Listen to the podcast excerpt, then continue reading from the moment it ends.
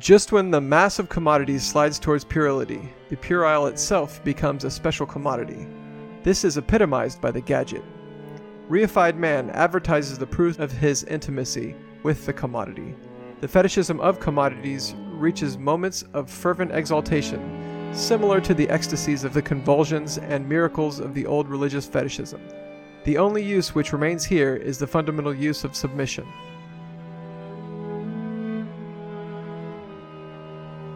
Hello, and welcome to the Regrettable Century. I'm Chris. I'm Kevin. I'm Jason. And I'm Jenny. Today, we're going to be talking about the disappearance of the concept of the future, as is elucidated by Mark Fisher in his writings about the slow cancellation of the future.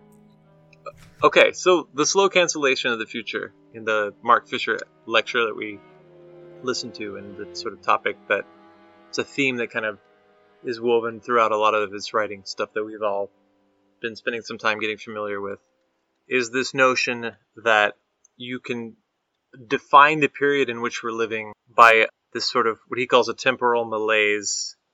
Um, and what he means by that is this kind of loss of the sense of historicity, of a, a sort of flattening of time, of the sense of time, and the sort of loss of a forward momentum of culture, like the loss of specificity about the periodization of culture. His example is uh, expectations of music as being sort of symptomatic of the flattening of time, but it, he just uses it as an example that I guess we're going to get into. But the other stuff that we that we read had to do with the tapering off of scientific innovation and technological progress. So what we're trying to examine is the the proposed connection between the two, between the the, the sort of material uh, foundations of the declining sense of history and of growth and of uh, each sort of decade or period having its sort of distinct culture the way that the not too distant past felt like it was constantly moving forward both scientifically and technologically and also culturally and politically so, the question I would like to pose to all of us that we should keep in our minds while we're talking about this stuff is Has capitalism exhausted its progressive potential? Oh, I think that's like, like there's no question. There's no there's no question that capitalism has exhausted its progressive potential as like politically, but here are we extending that loss into scientific innovation and cultural production. It's exhausted its like creative and aesthetic potential. Yes. For sure. Yeah. So basically, what I came away with from reading these articles and listening to these lectures is that we've got a we've got concrete proof that capitalism at this point is just recycling its refuse and trying to pass it off as innovation. It's, a pretty bold contention, too, when you consider that from the sort of liberal techno utopians who are ardent defenders of the of the free market.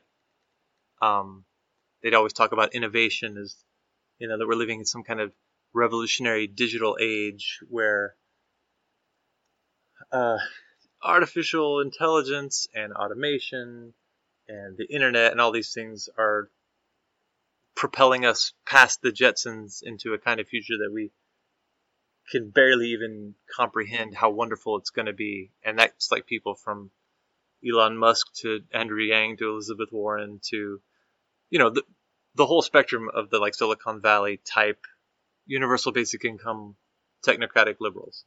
But also it's a, basically the people who deserve the wall the most. but it's also a prevailing notion on the left um, which is it's it's an unchallenged notion that we live in a time of rapidly progressing technological advancement. What's interesting to me is that I think, despite the fact that a lot of us seem to to think and believe that, at least outwardly, we also, you know, we make memes that say, "Yeah, so far this is a pretty dumb future." Yes. this is, this the, the dumbest future. It doesn't feel utopian in, in any way. Um, it feels fairly dystopian. It's more, uh, it's the sort of future of of dystopian sci-fi rather than the future of utopian sci-fi. It's Blade Runner. We're uh, working into the future of Blade Runner. So by 2049, like things are going to be pretty fucking bleak.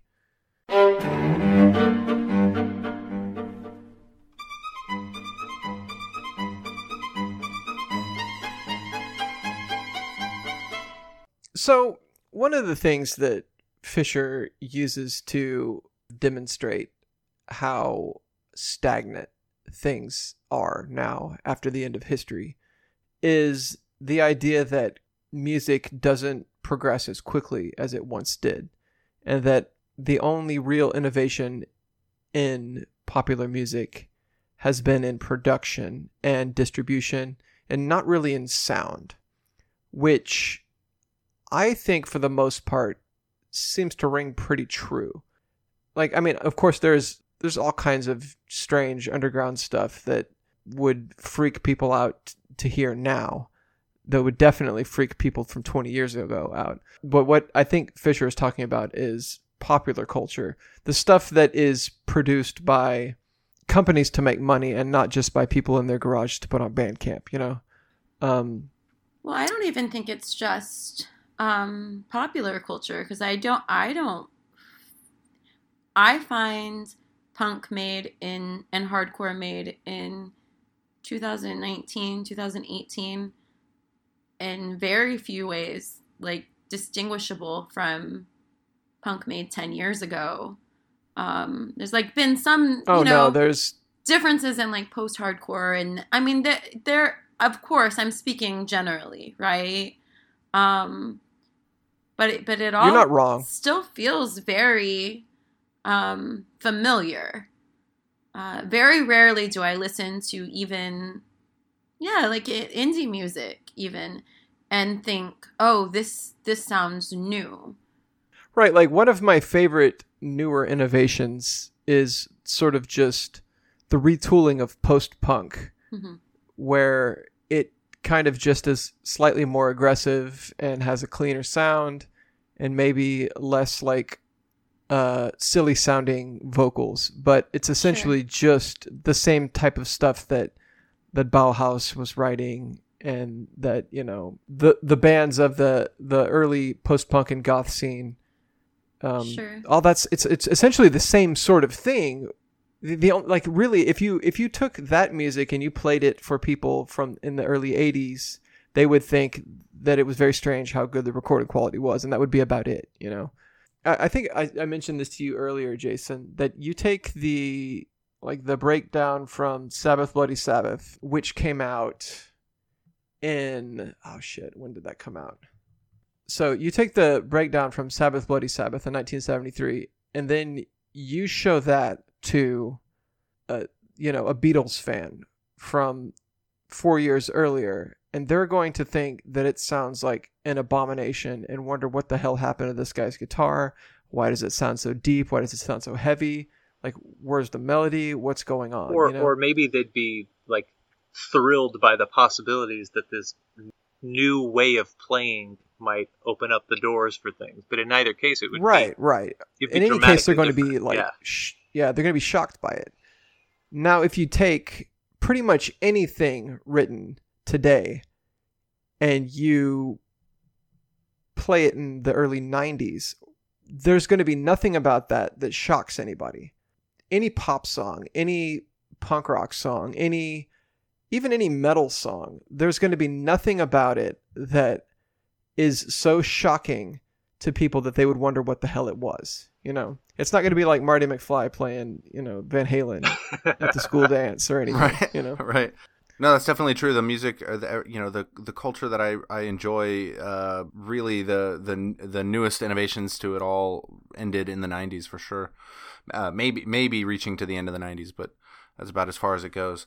Uh, but uh, you know, honestly, g- going through Fisher's um, uh, material, I, I found it like really interesting, really compelling, and making an interesting uh, argument. But the sort of what we're what's that discussion right here is the one element that I wasn't absolutely convinced uh, was the case. Uh, I, am sort of like taking it as a as an initial you know, like eh, eh, you know, swallow this pill and then see where it go, where this sort of line of thought takes you, and it go- goes to some interesting places. But I had to sort of just swallow the pill, which is that there is a cultural malaise, a, a, a stultification of cultural productivity.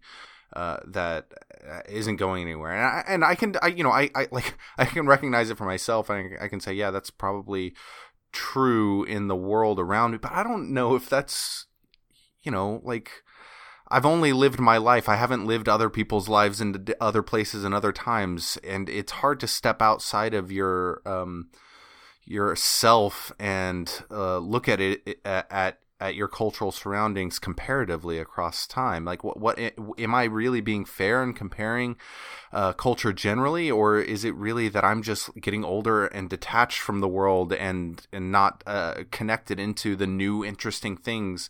Uh, that are happening around me, eh, or or was what I connected to uh, when I was younger felt a lot newer because I was young and wide eyed yeah. and open to new, th- you know, the, the to whatever the world had to give me. But now I've sort of experienced things a lot more and can stuff things into categories and recognize patterns and that sort of thing. Well, Kevin, I definitely think that you are detached from like what's going on. yeah, I mean, I, am not I'm not saying that to be insulting or even to joke, but like you know, you're self-admittedly detached from pop culture, and I think Extremely. all of us, except for maybe Jenny, are to a certain extent. it's but I it's true. I at least try to understand what's going on, even if I don't like it. You know what I mean? Like you know who Billie Eilish is, at least, right? Right. Like I have listened to several of her songs because I don't like not understanding cultural references. yeah. I, I think this this is my cue probably. So I, I, think there are a few things and I, and I think there's like a very like simple analysis of this argument which, which kind of like um alludes to that like uh there's like there's like a nostalgia in things that sound or look or feel familiar and are easier, right? You're, and I think there's truth to that. I don't, don't want to take away from that, right? That like things that sound like 90s R&B feel like a childhood when I was happier and less aware. Um, even though I think I had a pretty um, fucked up and aware childhood in a lot of ways, it was still um, less stressful than the pressures of adulthood all of all things considered. So I, I think that's fair to say, but I think even more so than than just like nostalgia in in throwback sounds and you know appearances, aesthetics, and feelings is that there, there's a loss of whatever artistic infrastructure we may have even had um certainly that's the case. there's no ability to make money off music anymore. Well sure well it, it, it's gone. and and i guess not even i'm not even just coming from that angle. I mean as um a dance educator right? Like there there's no funding for um the arts. We know that. And so there's obviously something to be said about diy DIY culture. And I do think that we've seen advances in terms of like people having access to education that they haven't had. But I think the way that education is teaching, particularly young people, um, about how to create and how to engage um, with art uh, across mediums is is really troublesome to someone like me because what's happening is they're sitting in front of YouTube and they're not creating collaboratively the way you would if you were, you know, in a band or the way you would if you were in a dance class, right? Um, because it's you, you're learning from a person on a screen who you're not able to interact with. And not just in art education, but in education in general uh, like we have to build more cooperative and collaborative learning environments that are participatory and more of a relationship. And when that's removed from the equation, people can't think critically. We know that of education in general. And I think that's perhaps and you know i'm biased obviously i think that's even more true in art because it's such it's literally a creative process which is not to say that like biology or whatever else doesn't there's no room for creativity. Uh, i'm not educated enough to know but i you know i do know obviously that music is a creative endeavor. Dance is a creative endeavor. Painting is a creative endeavor. And if you're not developing your skills and your understanding of your creativity in a setting that is um, you know collaborative then I I don't I think that's in part why we're we're seeing or not seeing, you know, anything really innovative culturally. You don't think that like biological innovation is uh just like on the cutting edge of giving us like wings and horns and stuff? yeah, man. That's what I mean. Biological creativity is the last realm of experimentation.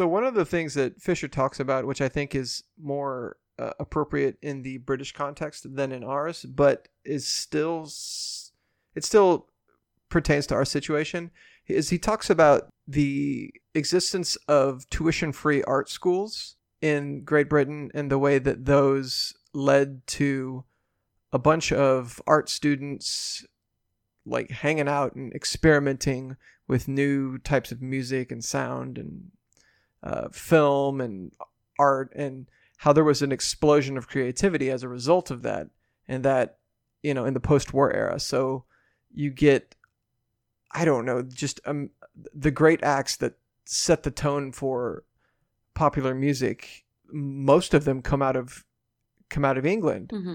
like i mean just to name a few like the beatles black sabbath you know, like Iron Maiden, the the new wave of British heavy metal, Well, like yeah. creating an entirely new sound of of music and Yeah, and just- even if you don't know the artist, you know the sound, you know. Yeah. right, exactly. And to a, to a lesser extent, that's true in the United States as well. You had the we had free tuition in a lot of American universities, and if not free, much more affordable tuition.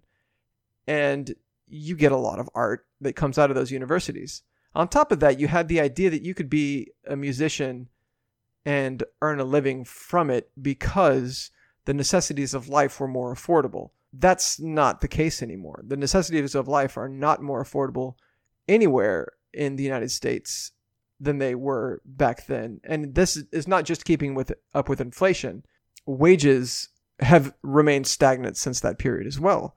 So I, I was talking to my dad the other day, and he was telling me about when he was an assistant manager at a locally owned pizza place in, uh, you know, South Texas. He made as much as I did. He made as, he made as much as I did as like the operations manager of a company with 15 stores. You know, And just a few years ago, right? just a few years ago, and I, you know, I was making barely enough to to cover my bills and that was my level of responsibility was making sure that 15 stores ran and that was normal because i live in a lived in a terrible place well, right. When we think about, so there are specifics, um, you sort of unique characteristics of the British and probably general European, um, the change in the environment. You know, the of the sort of post-war social democratic, or like, or at least welfare state kind of progressivism that undergirded people's lives and and I think that that's you know and funded the arts and you know made made a certain amount of space for that sort of thing. And I think that that's there's there's something in the American experience that is that can be mirrored if not directly. Um, and the the Thatcherite smashing up of institutions and the slashing of the social safety net and the kicking people headfirst through the slashed net to the see how far down the bottom is. That's certainly something that is mirrored in the ex- American experience. But I think like definitely. you know that's a big part of it and there's an there's a the sort of the ideological language around it of there is no alternative there's no such thing as society the end of history. Like i think that there's a that there's a reason why we see the the closing of both political and cultural horizons kind of in tandem with each other and maybe it comes maybe it becomes more obvious to us in the 90s, but really you can trace the development back to capital's solution to the last major systemic crisis in the late 70s, or you know even in the early 70s. Um, everyone's favorite golden age for music is the 70s or the 80s, anyways, and I maybe there's some connection to that, but I think I think that's why I like the term the slow cancellation of the future because you can find exceptions to what becomes a more and more general rule every year.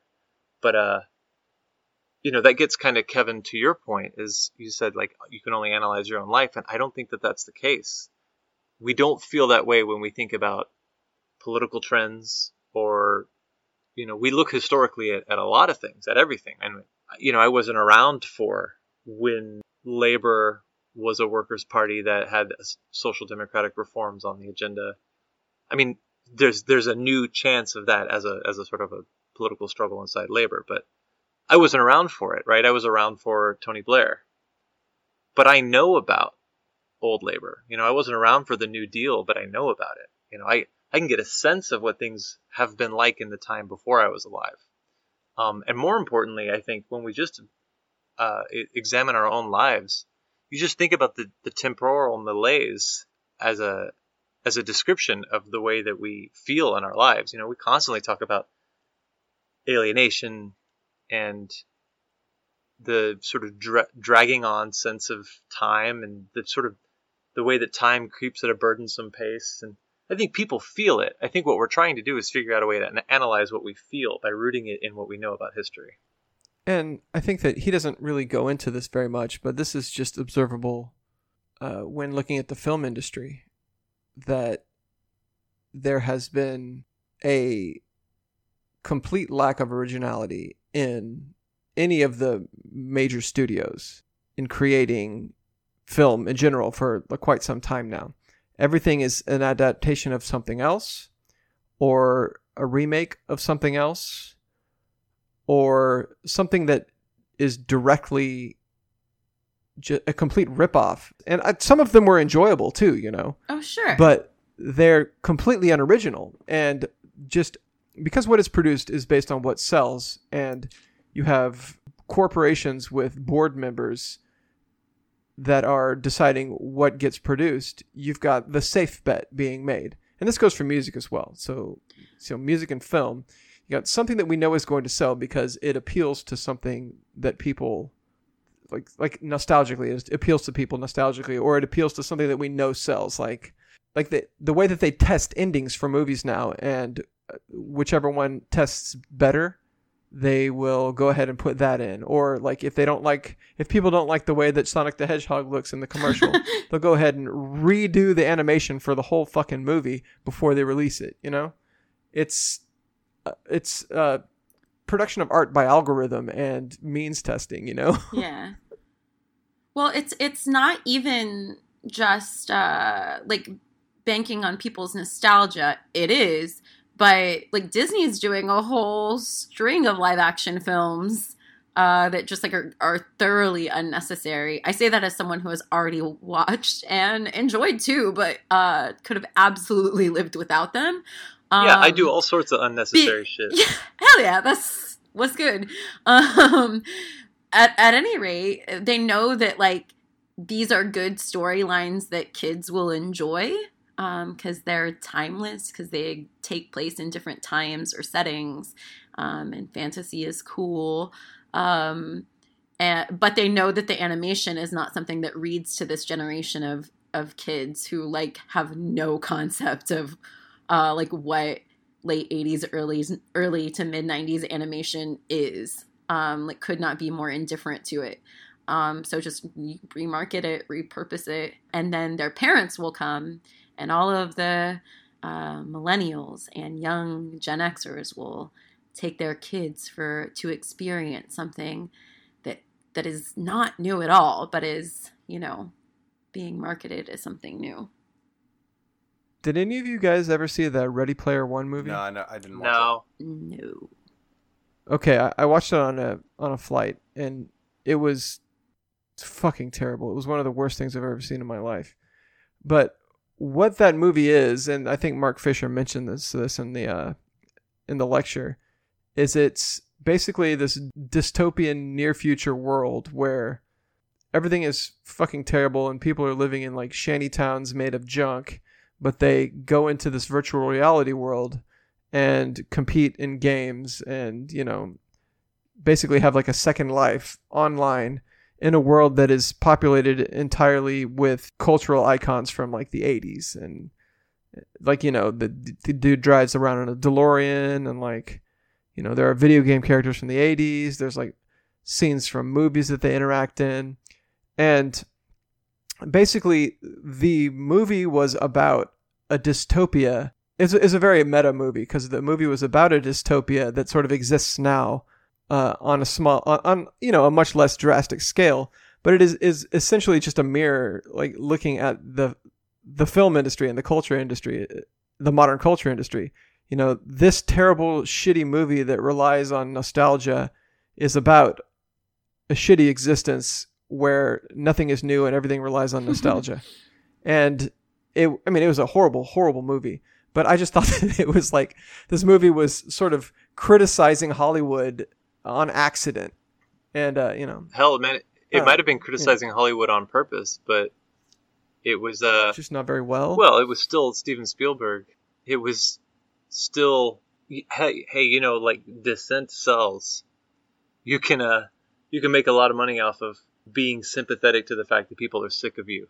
If you tell their story back to them in the way that comforts them and makes them feel a little bit more at ease, right? That's the role of nostalgia. And it can be this sort of sense of rebellion, like nostalgia as rebellion, can also be packaged and sold back to you. And it actually seems to be, it seems to work just fine for whoever's trying to make whatever it might be, music, movies, or uh, politics. You know, like political programs. Even though even the most forward-thinking ones we have, really, they they project a vision of the future which is almost as good as we once had it. Well, dissent sells, especially when the enemy is so vague that you could finesse it to be and fit any person, right? So you leave it vague and open enough to be able to identify evil, but not identify what that evil is. Because people walk away from, I mean, pick your poison, right? The Hunger Games, or even like Harry Potter, or uh, what's the one with the, the, the women and the, why can't, Handmaid's Tale. Steel Magnolias. Oh my God! Listen, do not start. The Witches of Waverly That- Place. Steel Magnolias is a perfect film. Feel free to at me. Um, The high point of human uh, cultural achievement. well, yes, Dolly Parton. Anyway, uh, I will go into a rant about Nine to Five, where the the villains in Nine to Five are very clear. They're the bosses, right? Who you have to kill. Okay, so any rate, point being that all of the, this like dystopian um, fiction and like young adult fiction leaves it open ended enough where people can walk away with very wildly different conclusions, which it's art that's bound to happen. Um, but it is being created in a way that is deliberately done. Yeah, I think so. Yeah. Culture serves as a point of reference for what's happening. You know, like I, I like that Fisher. He points he points out um, Marshall Berman, who wrote "All that is solid melts into air," and he defines modernity as a permanent state of impermanence. Contrast that with post-modernity, which is a permanent state of permanence. Um, and I think it's it's really interesting that the political slogan of the end of history of of there is no alternative like encapsulates kind of like a desire for a permanent state of permanence where there is no past or future there's only the present and we only understand the sense of the future as being the present but like more sophisticated just like the way that the, the latest newest innovation is a the 10th iteration of the iphone which is just a smarter not even smarter, but a faster version of the one that was previously invented. Uh, and the same thing with the past, where we look at like our films about the past are just they're they're films about today, where we just we we take all our language and our way of relating to, to people and we sort of project them into these sort of form of the past, but not so much the content. But the conversation, I think, is it all of that's useful to talk about what it feels like and looks like. but I guess uh, it it it can be um, a limited conversation if what we're talking about is man they don't make movies the way they should, right? Or I think that people maybe can think that you know what we're talking about is like the music that you like sucks, and I listen to like cool old music that that still had some fire in it or whatever. And I don't, you know, I think that that misses the point Right. because I like new music that sucks. yeah, one one of my favorite records of the last several years is Paramore's After Laughter, and that is an '80s nostalgia record. Oh, Um, but it's- it's, like perfect beginning to end. It's a it's it's great, but you know what? It isn't. It isn't groundbreaking. It isn't. no. It isn't ruptural, and it doesn't even it doesn't even try to be. And that's uh, you know, you just kind of have to acknowledge that that's the case. But the question the question really is why? Like, what is the reason why that there there does seem to be? Um, and of course, you can always find a, an exception. Surely there's a some some musician I haven't heard of or some film I haven't seen that like Sure. That proves proves me wrong. it genuinely is groundbreaking or whatever. Yeah. Yeah, exactly. But the point is that generally speaking, the expectation that what's about to come out is going to, you know, blow your mind, that's not that's not the case, right? So the question is why? Um, and that goes back to what, what Chris, the first question you asked, which is, you know, is there such thing as innovation? Is is there a constant revolutionizing of the means of production, or are we essentially at a stage in economic development where uh, there's nowhere else really to go other than like you know a slightly a little bit faster with the same internal combustion engine that was invented 100 years ago right Yeah. which which i think is uh the the, the point that i i, I think uh mark fisher is getting at with the you know titling this contemplation you know the slow cancellation of, of the future i, I think uh, you, you may- maybe touched on this uh, earlier.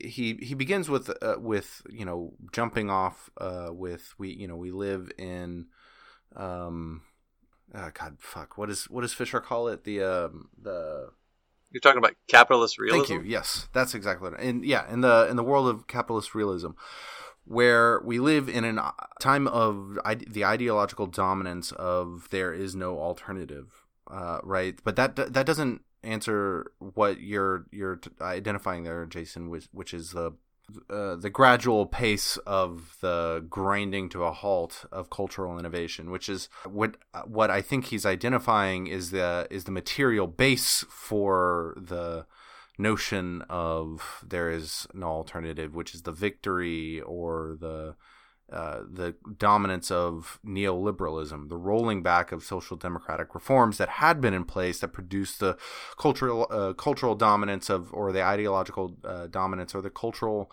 moment of uh, uh, of the affect of boredom, but uh, which is a problem unto itself that he, he critiques uh, otherwise. But he's talking about now uh, living in the time of the rolling, the slow rolling back of these uh, uh, welfare reforms and low, slow ro- lowering of living standards of working people, which.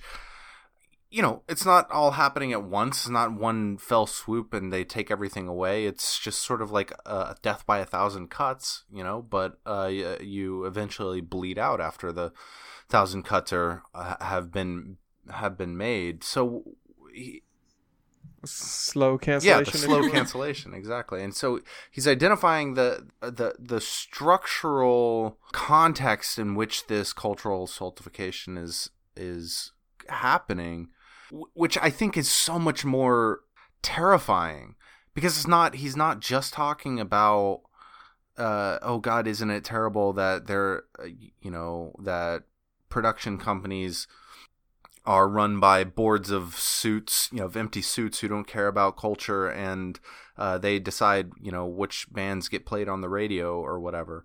Uh, uh, and that's all you get to hear is what the what the suits tell you you're allowed to hear. But he, he's making such a so much more of a damning indictment of culture, which is that the the very field of possibilities is shrunken down, even in the minds of in the lives of working people, where uh, we no longer have the ability to to be creative agents in our own right in our own working lives because uh, the what we're able to expect in the future uh, our horizons are lowered and our capacity to reproduce ourselves in the now in the here in the world around us is diminished uh, we struggle to get by more and more and our ability to hope for the future is uh, is reduced. So that that field that of even the the demand that the corporate suits are playing to to produce their supply of cultural artifacts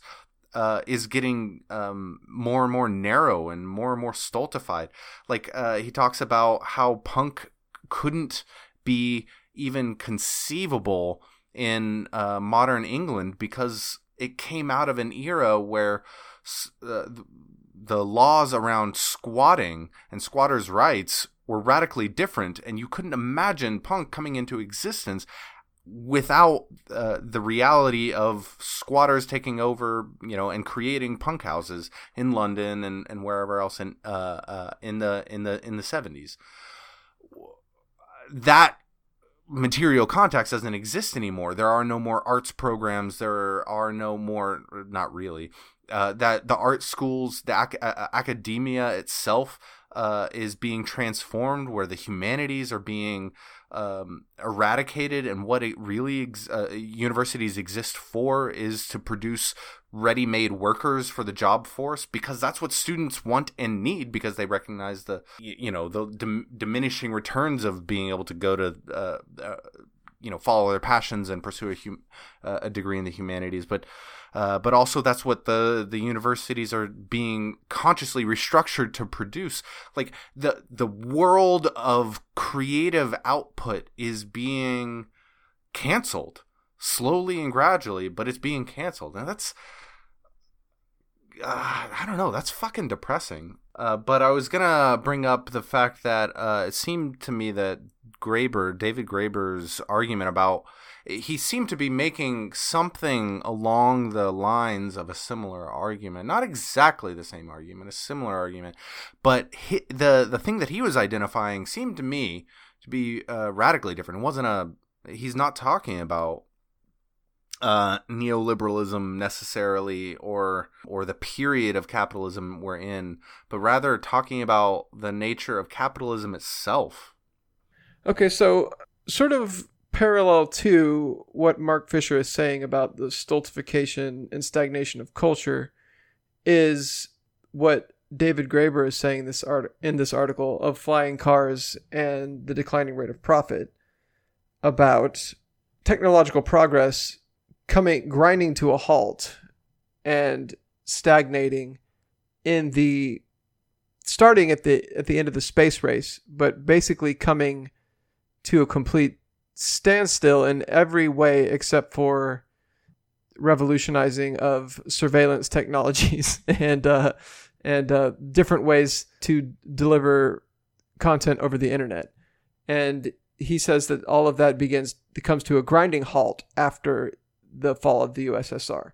And his thesis is a little bit different than Mark Fisher's, but it's dealing with the same sort of stagnation and mm-hmm. stultification. Mm-hmm. In fact, I, I think they're in the the theses are entirely compatible. In fact, I, I, don't know. Maybe maybe somebody else can identify some uh, aspects of their approach to the, the, issue that are, are less than fully compatible. But you know, my readings of it seemed like they're they're compatible theories. Uh, they, in fact, maybe even supplemental. But um, uh, this is definitely the first piece by Graeber that I've read that I uh, that I thought was really good. Um, yeah, this is the first piece. I know. I was not expecting this to be good. it's the first one I've read by David Graeber that I thought was good. Yeah, yeah, exactly. Yeah, uh, exactly. And uh, I was I was really pleasantly surprised by that. But I think that so, his his thesis is that it's the the stultification is a feature or it's a consequence of capitalism itself. Like he identifies it's just like this is how capitalism works. Um, and there were weird things going on for at least some period of time that like were were were counteracting this tendency. Uh, but what we're looking at, what we're experiencing is is capitalism. It's not a it's not something uh, strange or or you know something that we can tweak out of it. Right. I actually think that's important. There's the normal way to talk about something like neoliberalism or you know late capitalism or whatever we want to call it on the left is somewhat imprecise, and it does it does I think lend itself to some confusion about whether or not there are such things as kinds of capitalism. And I like that the in the I think it's the Graeber that refers to it as a maybe like the latest technical phase, but that it's you know yeah that there that there is there are tendencies in capitalism, and that it you know it's a it, it's we're not in a new kind of capitalism, you know, relative to the one that Marx was analyzing. It's just that technological developments, um, political shifts, sort of advances and retreats in class struggle, the distance between economic crises, you know, they might herald like shifts in the techno in the technical phases of capitalism. But uh, yeah, I think it's right, and Graeber's right to point this out that we we have not arrived at a dystopia. Capitalism is a dystopia. It feels dystopian because we had expectations at one point that the world that that the future was going to be good, and it isn't. So this is this a point that Graeber makes at the very beginning of this article is that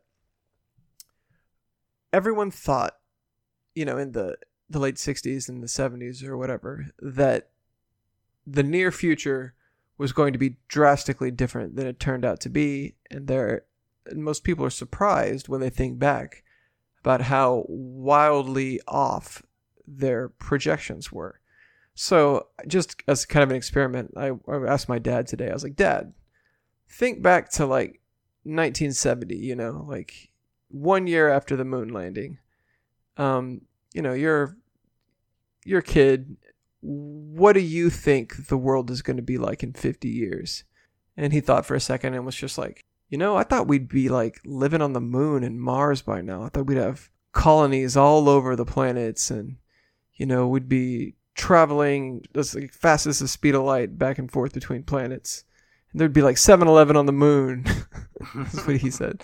And uh, I was just like, so what do you think now? He's like, well, I think that sometimes I'm surprised by the technology that, that exists in, you know, personal computers and stuff. But other than that, it's kind of disappointing. And I was like, yeah, okay, exactly. And then Graeber makes the point that it wasn't just like the Jetsons that were making these predictions about the future. It was smart people, scientists, you know, like the Smithsonian Institution and uh, National Geographic and institutions full of scientists and intelligent, serious people who are predicting that, you know, if technology continues at this pace, then, you know, in in a few years, like who knows where we're going to be? It's like unimaginable how like how far technology will have progressed. And if you just look at the way that the top human speed for most of history was about 25 miles an hour. Like if you're riding on a horse, you can go about 25 miles an hour. And then by 1900, it was about 100 miles an hour, you know, with the invention of airplanes. And then in the next 70 years, speed increased until like 1970, where it was 25,000 miles an hour. Imagine that from 25 miles an hour to 25,000 miles an hour in less than a century. And then in 1970, no one has ever gone faster than that 25,000 miles an hour. And there's been a couple of instances where, like, the Concorde and Tupolev companies made passenger jets that went about 14 or 1500 miles an hour, but they were too unstable and were prone to crashing. So they've reduced those. And then now we're still flying on the 747, which was invented in the 60s. Yeah, so we're still flying on the 747, and they have made some innovations like smaller seats and less cushion, and you have to pay for everything now. But other than that, there haven't been a lot of uh, innovations.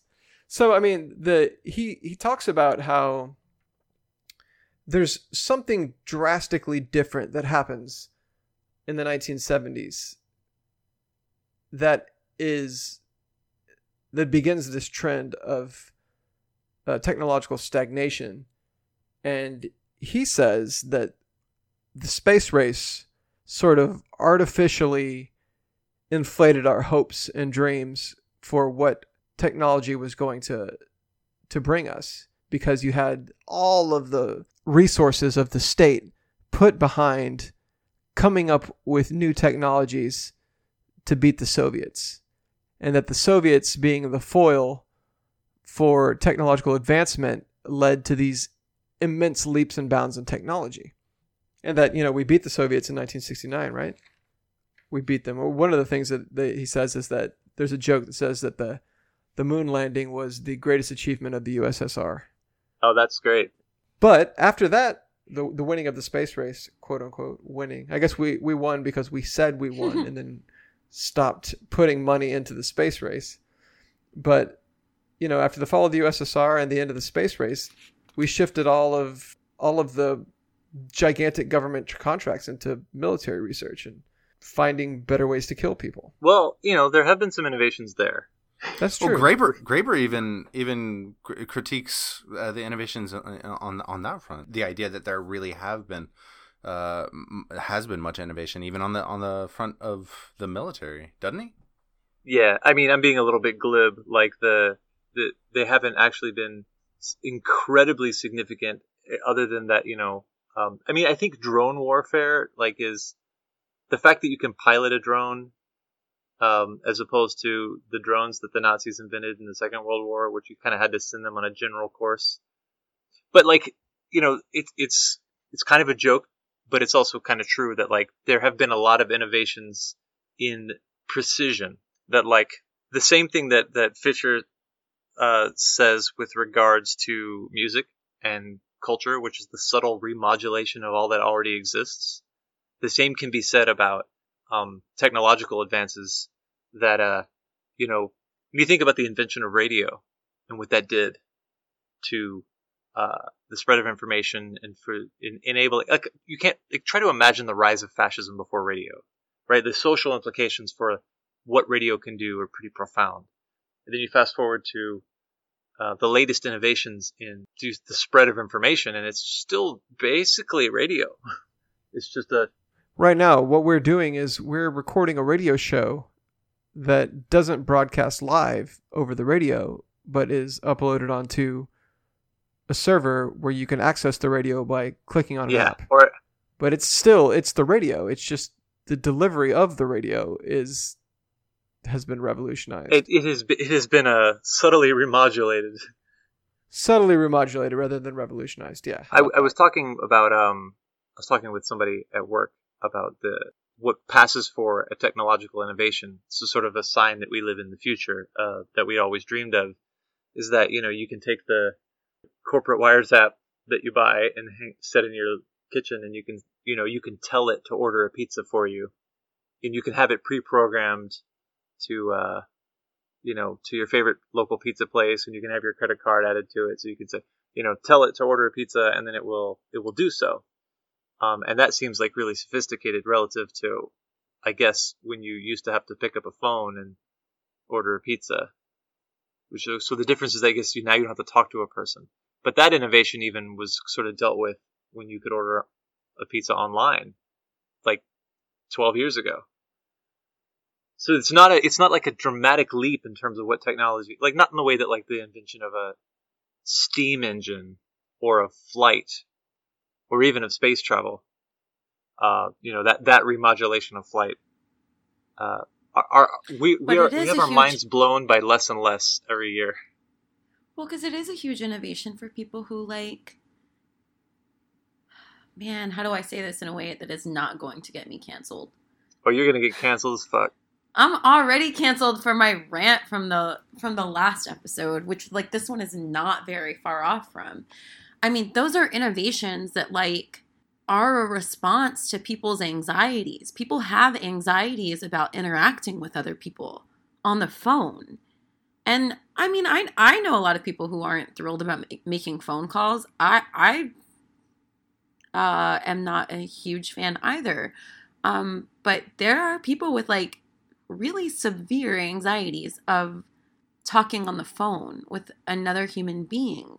and I don't say that to be insensitive to that because I, I at my core, very much understand where that comes from, especially having had to, had to be on a phone for um, work for so long, um, like like answering calls for a doctor's office, right? But you, you get the the worst of people oftentimes, right? But it but it, I think in part it is a response to like people's anxieties about interacting with one another, and it serves to keep us whether deliberately or not, further alienated. And it's responding to this problem that capitalism has created with capitalist solutions that are not actually dealing with people's anxieties and why it's so hard to interact with other humans. Um, and as someone who does relate to that, um, and will absolutely order through an app every single time so that I don't have to talk to someone, like, you know, it, it's just really, yeah. I mean, it, it's it's something I think we we really have to to think about. Well, it's just sure. It's when we talk about the the, the sophistication of this forward marching civilization. You know, this the defenders of capitalism say no other economic system has been able to deliver whatever, and so it's worth fighting and dying for and destroying the planet for and smash just wiping whole, uh, you know, civil other civilizations off the map. This is what we're talking about: is the ability to order pizza on an app. Yeah, or go to so, therapy through text. You know, um, right? Yeah. That actually brings up another thing that he he talks about medical innovations having been mostly in drugs that treat the symptoms of diseases rather than curing diseases. So like you know, well, you don't want to do that. Had a no, you don't. It's not profitable. It, it literally is not profitable to cure diseases, and that's why like Cuba has a lung cancer vaccine, but the United States doesn't have it, and you have to actually break the law to go get it. But what we do have is uh, you know all different kinds of ways to get chemotherapy, and we've got pills that you could take to alleviate some of the symptoms of the anxiety that capitalism has given you and the depression uh, to keep you from wanting to kill yourself because you've got no future and you've been brutalized by a society that doesn't give a shit about you. Um, there are all kinds of innovations in that medical technology because that is where the research is. The research isn't in coming up with cures and coming up with new ways to make people's lives better. It's just coming up with ways to make money off of the things that people are suffering from. And that goes for pretty much all scientific innovation. He, he talks a little bit about the bureaucratization of the universities and the way that universities are run like through corporate management methods, which there there is such a thing as corporate bureaucracy that is wildly inefficient and ineffective and is not more effective than state bureaucracy, you know. That's commonly accepted fallacy on the left and the right that somehow corporate bureaucracy is less inefficient than state bureaucracy. I think that that's patently false. Anyway, he talks not the case. Yeah, not at all. And he talks about how um, timid, timid corporate management style of research departments keeps innovation from happening, because in in the past you would have a a room full of crazy people whose job it was to think of the craziest things that they could think of and then try to make it happen. And these people were ill fitted to, I mean, just think about like Albert Einstein or like, uh, what was his name? The schizophrenic math guy uh, that they made the movie about. Uh, anyway, uh, Doc Brown. Um, yes, that one. No, um, anyway, so you think about people that are ill suited to interacting in society and are just these eccentric oddballs that they just put him in a room, threw money at him, told him to come up with crazy ideas, and they did. And that is how we got innovations. And now, if you have a crazy idea, you're more than likely going to be told by whoever your corporate manager is within your science department that that's never going to get funding. You'll never be able to write a grant that will get you money for that. And it won't be profitable for the university to pursue that. So they're going to pursue something. Right, exactly. I, th- I think that's his his main point. I, I, I think in the whole article is that the uh, innovation comes from giving people resources that they need and setting them free. Yeah, exactly. And and innovation is stifled by two, two he identifies two things: bureaucracy and competition.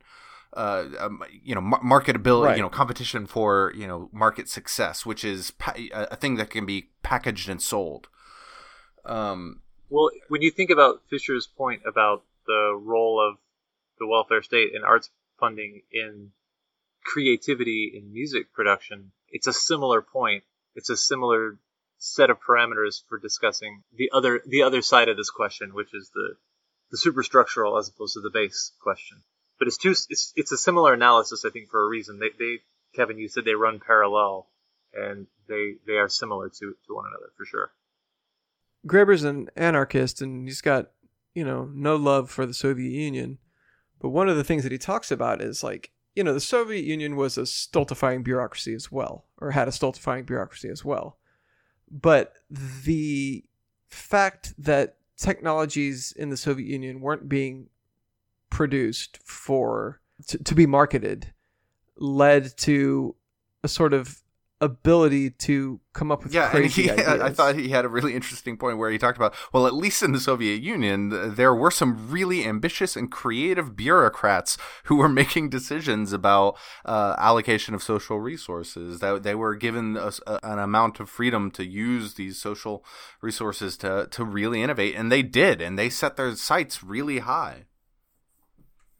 I mean, yeah, I think so. I think a lot of that's true, but I also think that um, you know, one of the interesting things that we've done, you know, in the course of doing this podcast is revisit a lot of assumptions about the Soviet Union, and I think that you know there are periods and phases, and there are relative degrees of, you know, Chris, what did you say? Bureaucratic stultification.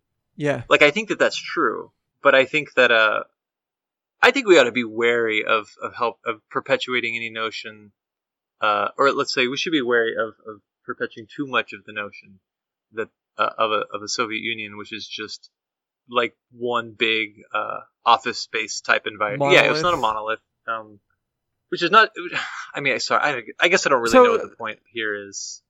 No, like I, I know what you're saying. So the example that he gives too is he says even in the period of rapid decline of the 1980s, you had Soviet scientists coming up with plans to try to harvest spirulina to end world hunger or to put satellites in space that would uh, have solar panels that could beam electricity to the surface. And now that you mention that, it the, the first thing that I think of is the, the period of opening up that happened in the 80s. It was sort of a last ditch effort to try to save the Soviet Union. And I think that there was a lot of room for innovation and room for uh, new ideas that might not have been able to be implemented in the Brezhnev Sure, era. just like just like how the Khrushchev thaw is a period which really does open up for experimentation and creativity uh, relative to the Stalin era.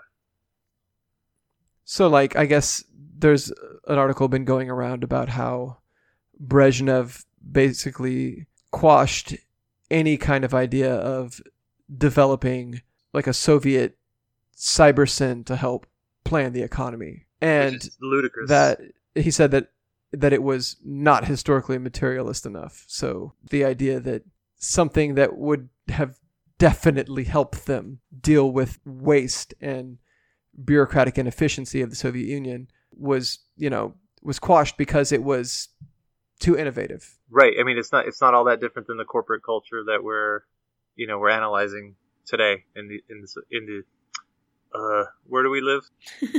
Hell. America.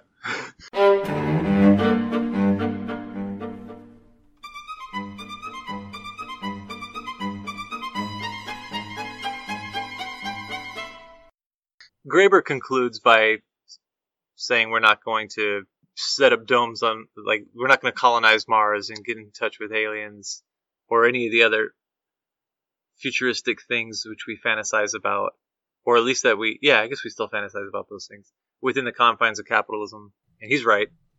Yeah, And, uh, you know, he he he he concludes with you know only then only when technology is sort of marshaled toward human need uh, that that, that can only happen once we sort of uh, break free of the bonds of capitalism and we we establish a society based on the egalitarian distribution of wealth and power and like i think that that's that's all true right but i i do think uh a lot of left wing i mean mo- this this is the problem with the left that we uh that we come from which is which is the the the idea of like raising our sights higher than just well, you know, the problem is capitalism. Like that that is a, that is an issue that we come up against when we, we've we've gotten pretty good at analyzing what's wrong with society, but it's really difficult to talk about horizons, you know. And this one thing I appreciated about the the Fisher lecture, as opposed to the Graeber one, because he he does take a stab at making a suggestion, which is rare for Fisher because he's even more depressed than any of us are. Don't you know he killed himself. That's not very funny. But you know, he concludes his his, his uh, lecture by sort of appealing to people to not retreat into nostalgia. That, like he says, that rather than invoking an actual past and comparing it to now, we should look back at the visions of the future that we had in the past. You know, that we should. He says that we should sort of have a politicized melancholia and refuse to adjust to the present moment, even if it's going to even if it does feel like it's going to carry on forever. So he sort of he sort of proposes a like not just a political maladjustment to the moment, but also um, if we have to take inspiration from what we, what we know from the past, it shouldn't be like oh we had the Soviet Union and that was better, or we had social democracy and that was better, or we had 50% unionization and that was better. But it was when we had those things, what was the future we imagined? Because that will be better, and that's the the image that we ought to start to politicize and publicize. Um, the new banner to carry forward. It might still be the old banner that we carried forward before, but it's not where it stopped. It's where it wanted to go.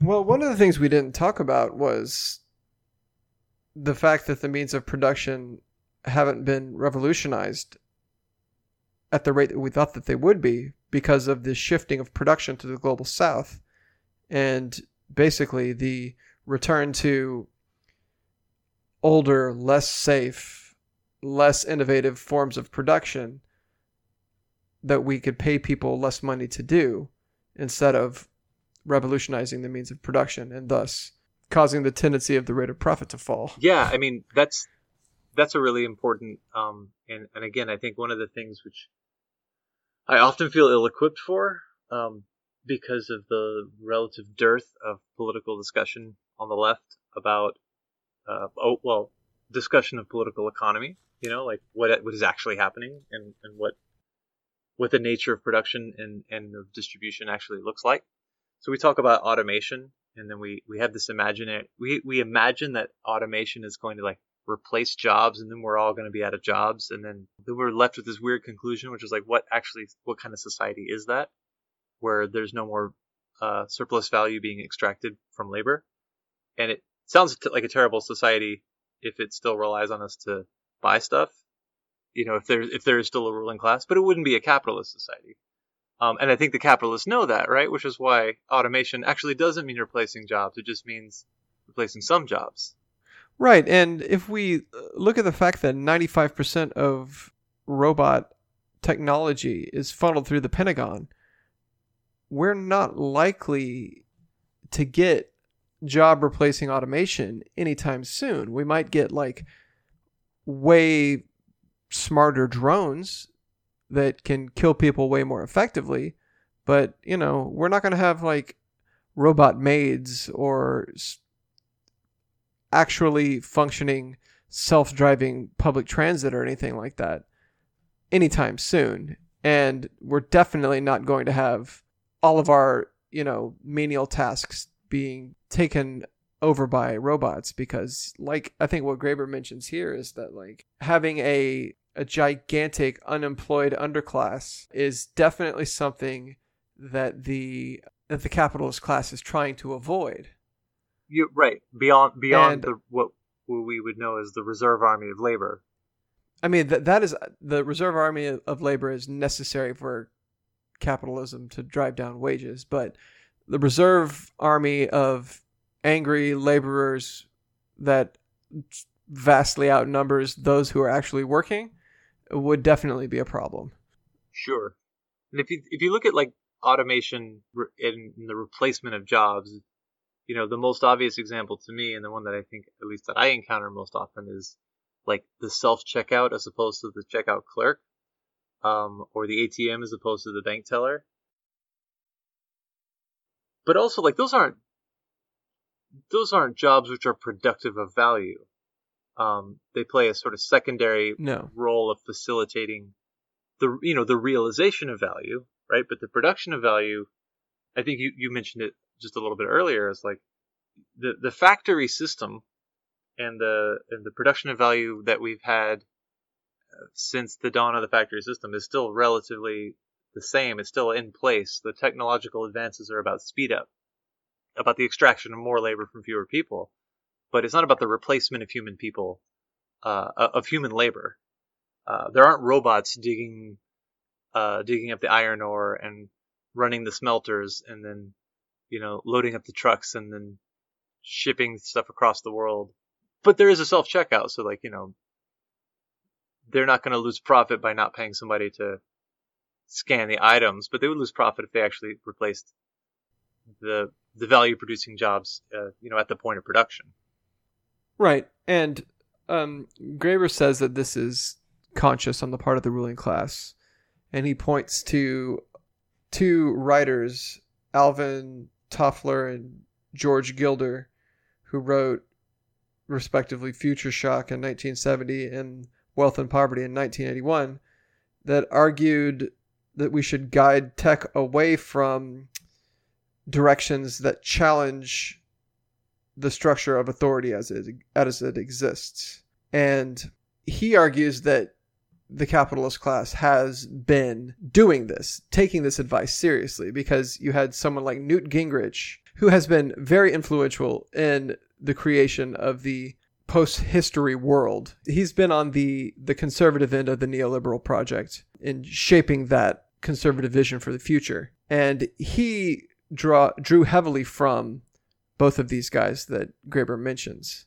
He one of the things one of the claims that he makes is that he says, given the choice of making capitalism seem to be the only possible economic system and one that would possibly transform it into a viable long term economic system, that it will always choose the former. So rather than trying to create a system that is sustainable, that will give people comfortable lives and make people happy, it will it would prefer to convince us that there's no other way while forcing us into further immiseration. Yeah, I think that checks out.